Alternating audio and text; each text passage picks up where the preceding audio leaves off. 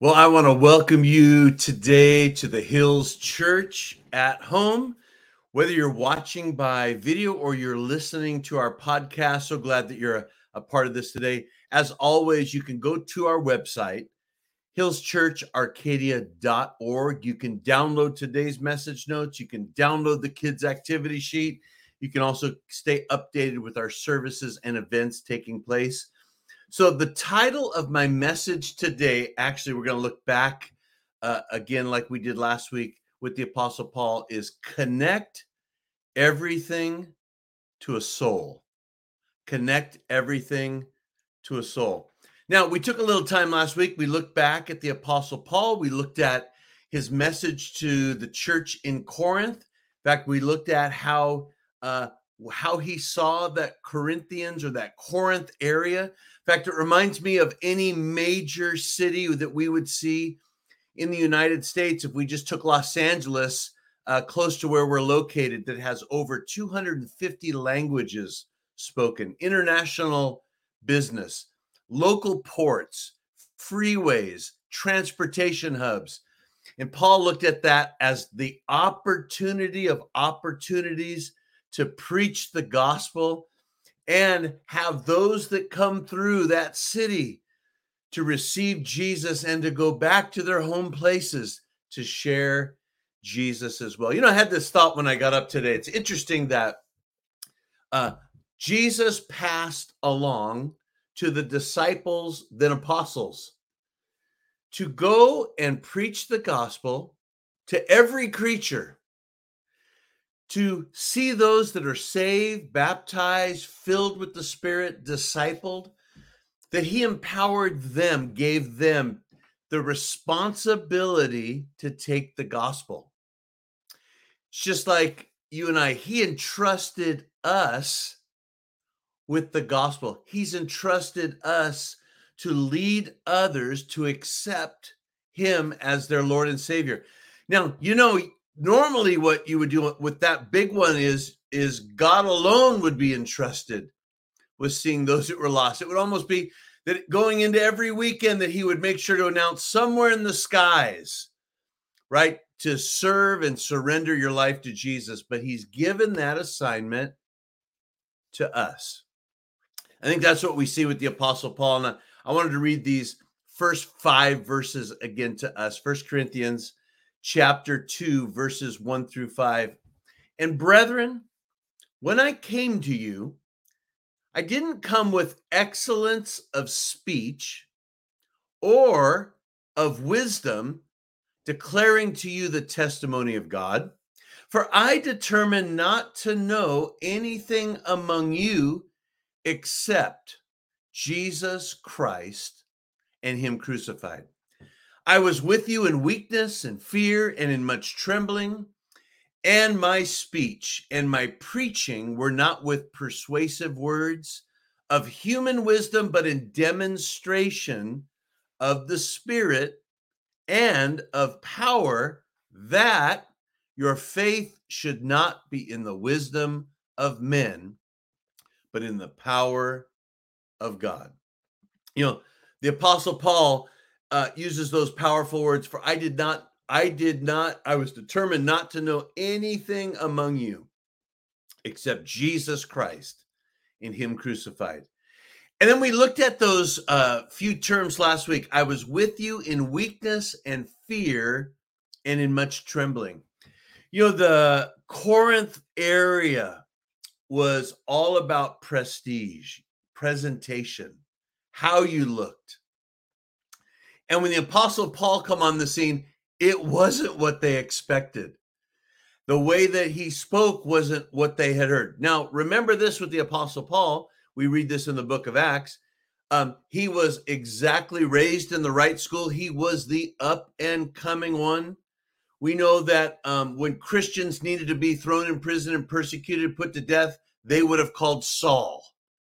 He he was the one. He was on the fast track we know that he studied and he knew the law better than everybody else. And all somebody had to tell him was, hey, we think we heard that Peter was in such and such city eating pork. Oh, that would set him completely off, that law breaker, breaking the laws of God. But Paul gave a different resume than all of his backgrounds and stuff. You ever had to do that before? Maybe you were looking for a new internal position in the company that you work and you had to update your resume or or maybe you just um, have graduated college in the last few months you've been working on a resume and they have you put down not only places that you've worked but maybe there's certain clubs or there's internships and things that you've done and you you work out a resume so that when somebody sees your resume they stop and they look or nowadays when the when the software scans the resume and they find keywords and places of, of schooling internships that it grabs attention. Well well paul gives us his resume and we find it in Second corinthians chapter 11 verse 22 through 28 in fact i didn't read it last week but i want to read it uh, to us this week and here's what he says. Are they hebrews? So am i. Are they israelites? So am i. Are they the seed of abraham? So am i are they ministers of christ i speak as a fool i am more Now that's pretty bold right in labors more abundant. I have outworked you. I want all of you to know I have outworked you. But here's what he says in stripes, above measures, in prisons more frequently, in deaths often. From the Jews, five times I received 40 stripes minus one. Three times I was beaten with rods. Once I was stoned. Three times I was shipwrecked. A whole night and a day I have been in the deep. In journeys often, in perils of waters, in perils of robbers, in perils of my own countrymen, in perils of the Gentiles, in perils in the city, in perils in the wilderness, in perils in the sea. You know, Paul's got a tough time in the ocean, right? We notice that he's not going to do any Bible study cruises He's going to stay off those ship, ships. In perils among false brethren, in weakness and toil, in sleeplessness often, in hunger and thirst and fastings often, in cold and nakedness, besides the other things that come upon me daily, my deep concern for the churches. You know, as Paul says that, he gives us a resume but I think of it as as more than a, a, resume. It's the physical toil of what he went through, but he takes it personal. This work of Jesus, what's been entrusted to him. In fact, I think for the Apostle Paul, when he uses that in labors more abundant, there is no excuses for us. There's no excuses, and I could guarantee for most of us, we've never been beaten, shipwrecked, stoned thrown in jail, troubled in a wilderness, and yet it didn't deter him or stop him. So it lets us know no more excuses. You know, I don't know if it was my mom or who I heard this through, maybe another friend's parent, but I remember they would always say, no more excuses. Everybody's got excuses, just like everybody's got two armpits and they stink, right? That's what they would say. No more excuses. In fact, the Apostle Paul knew that Jesus's words that would get to him in Acts chapter 9, verse 16, for his role in persecuting uh, the church. But remember, Jesus took it personally, it was persecuting him. For I will show him how many things. This is talking about uh, Saul at the time, Paul. I will show him how many things he must suffer for my namesake. Oh, how would you like to hear that? how many things that he would suffer for his namesake. But it didn't deter, deter the Apostle Paul. He said, I didn't come to you with excellence of speech. I think the physical toil and wear and tear of the things that he went through that we read when he came upon this city of people that they thought they were going to be impressed by what they saw and what they heard he told them that he didn't come with the exact image, but he sure came in demonstration of the spirit and of power.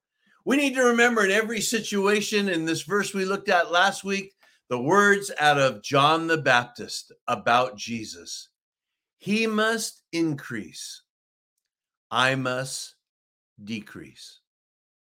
He must increase, I must decrease. So it's not about our skills. It, it's not about our resume.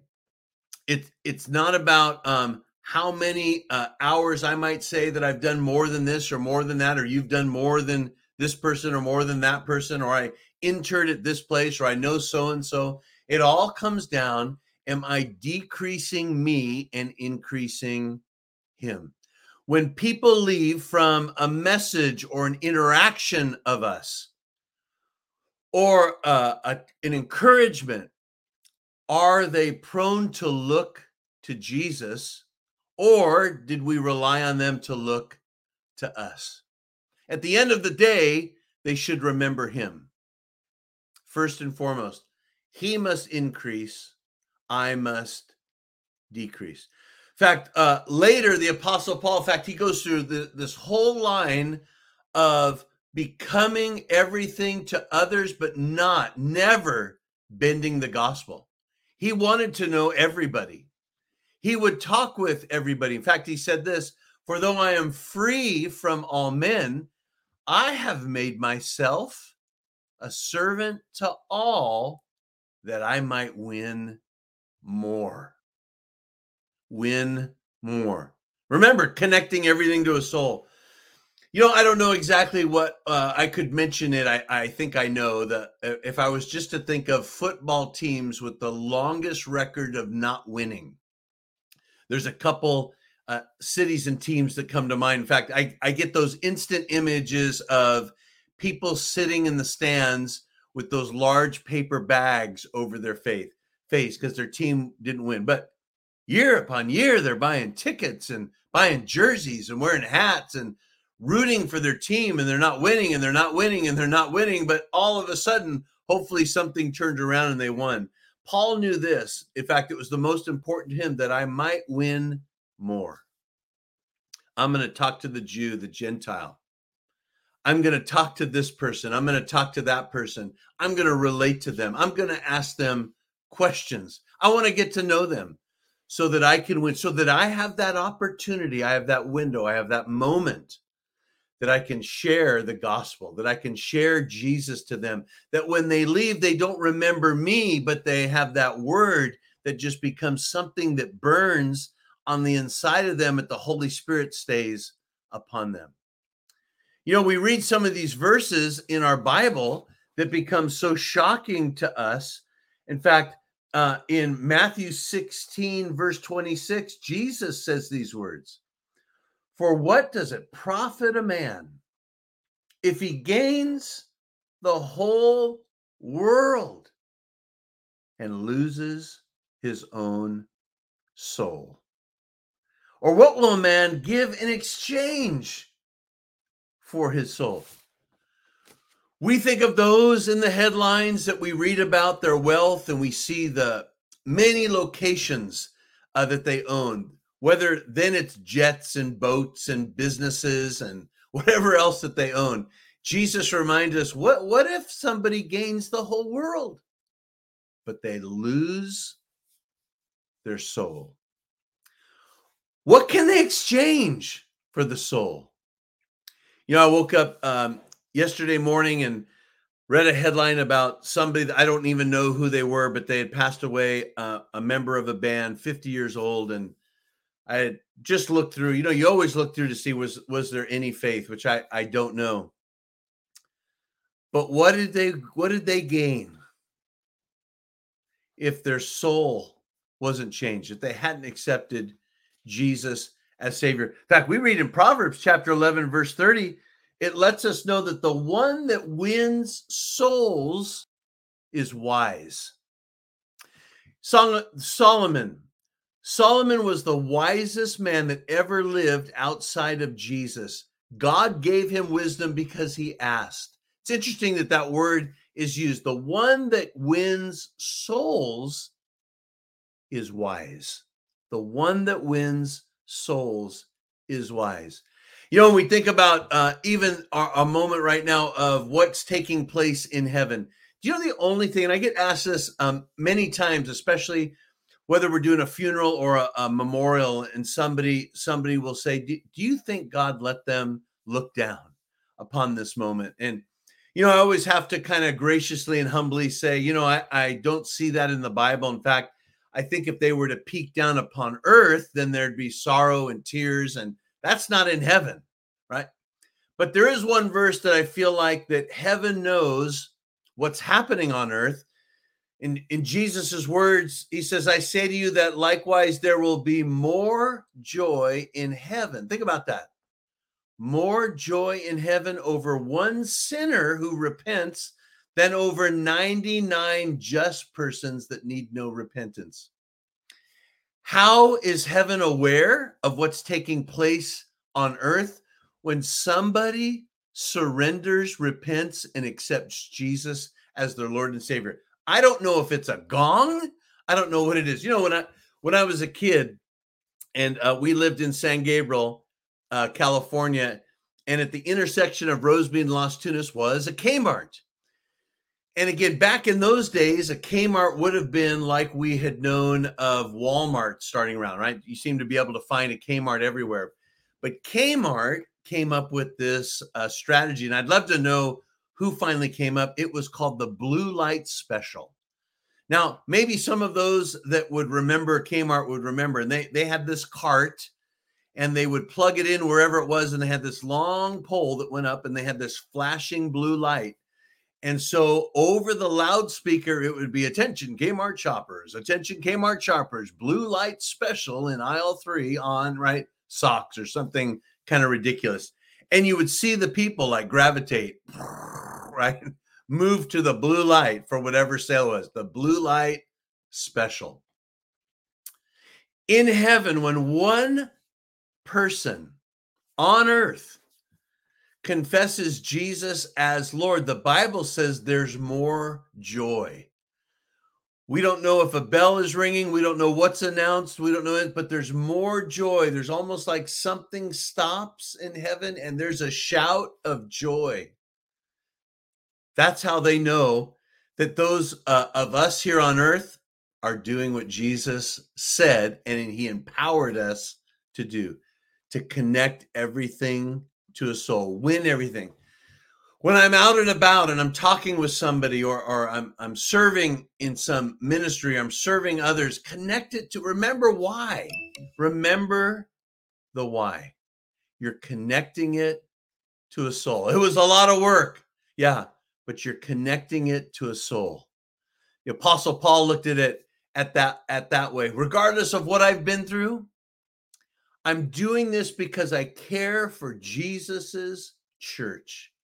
The most important thing, his church. And I'm going to carry this on regardless of how I feel, how I look, how I sound. Those aren't the qualifications uh, that Jesus uses. But are you going to show up in demonstration, in the spirit, and in power? As we pray today, if you've never made Jesus the Lord of your life, if you've never surrendered your heart, maybe you grew up and somebody mentioned something to you or you heard something, uh, whether on a YouTube or a podcast or something's been stirring on the inside of you. But this is the moment in time where you need to surrender and repent and accept Jesus as your Lord and Savior. Let it be step number one. In fact, would you pray these words uh, with me? And if you've been running from Him, Pray these words as well and come back to Him. Pray these words Dear God, I believe that Jesus lived, died, and rose again for me. I accept Him as my Lord and my Savior. Thank you for forgiving me of all of my sins. And today, I'm in your family in Jesus' name. Amen. Most important part the next steps is tell somebody. You can reach out to us either by the social media platforms that you're viewing or listening to. Go to our website, click on our contact form, or somebody has probably been talking to you about him. Tell them you got some next steps. So important, this new walk, this new relationship. And as we just mentioned, somehow, some way, some bell is ringing in heaven and your name was mentioned. How powerful that is. Well, as we receive our tithes and our offerings today, I want to read this one verse out of Psalm 86, verse 10. It says this You are great. You do wondrous things. You alone are God. You are great. You do wondrous things, and you alone are God. Pray this prayer with me in our time of our giving. As I give in today's offering, I reflect on the greatness and power of my God. No task is too large or too difficult for him. His power is never restrained. God is watching over me and he supplies for me by his power. Nothing is too difficult for God. In Jesus' name, amen. If you're giving, you can give today on our website through our website, hillschurcharcadia.org. Uh, you can go to the top right hand of the website. You can click on the give button. It's safe, fast, and secure. You can also on our website and on the screen here, you can give by mail. You can write to us, the Hills Church, P.O. Box 661419, Arcadia, California 91066. Stay up with our website. Our food ministry has two events coming up in April. And if you're in the Arcadia area on April 17th, Easter Sunday, come on out Easter Sunday as we celebrate Easter, the resurrection of Jesus. Psalm 121, 1 and 2. I look up to the hills, but where does my help come from? My help, your help, comes from the Lord who made the heavens and the earth. The Lord bless you. Have a great day. And remember, those that win souls are wise.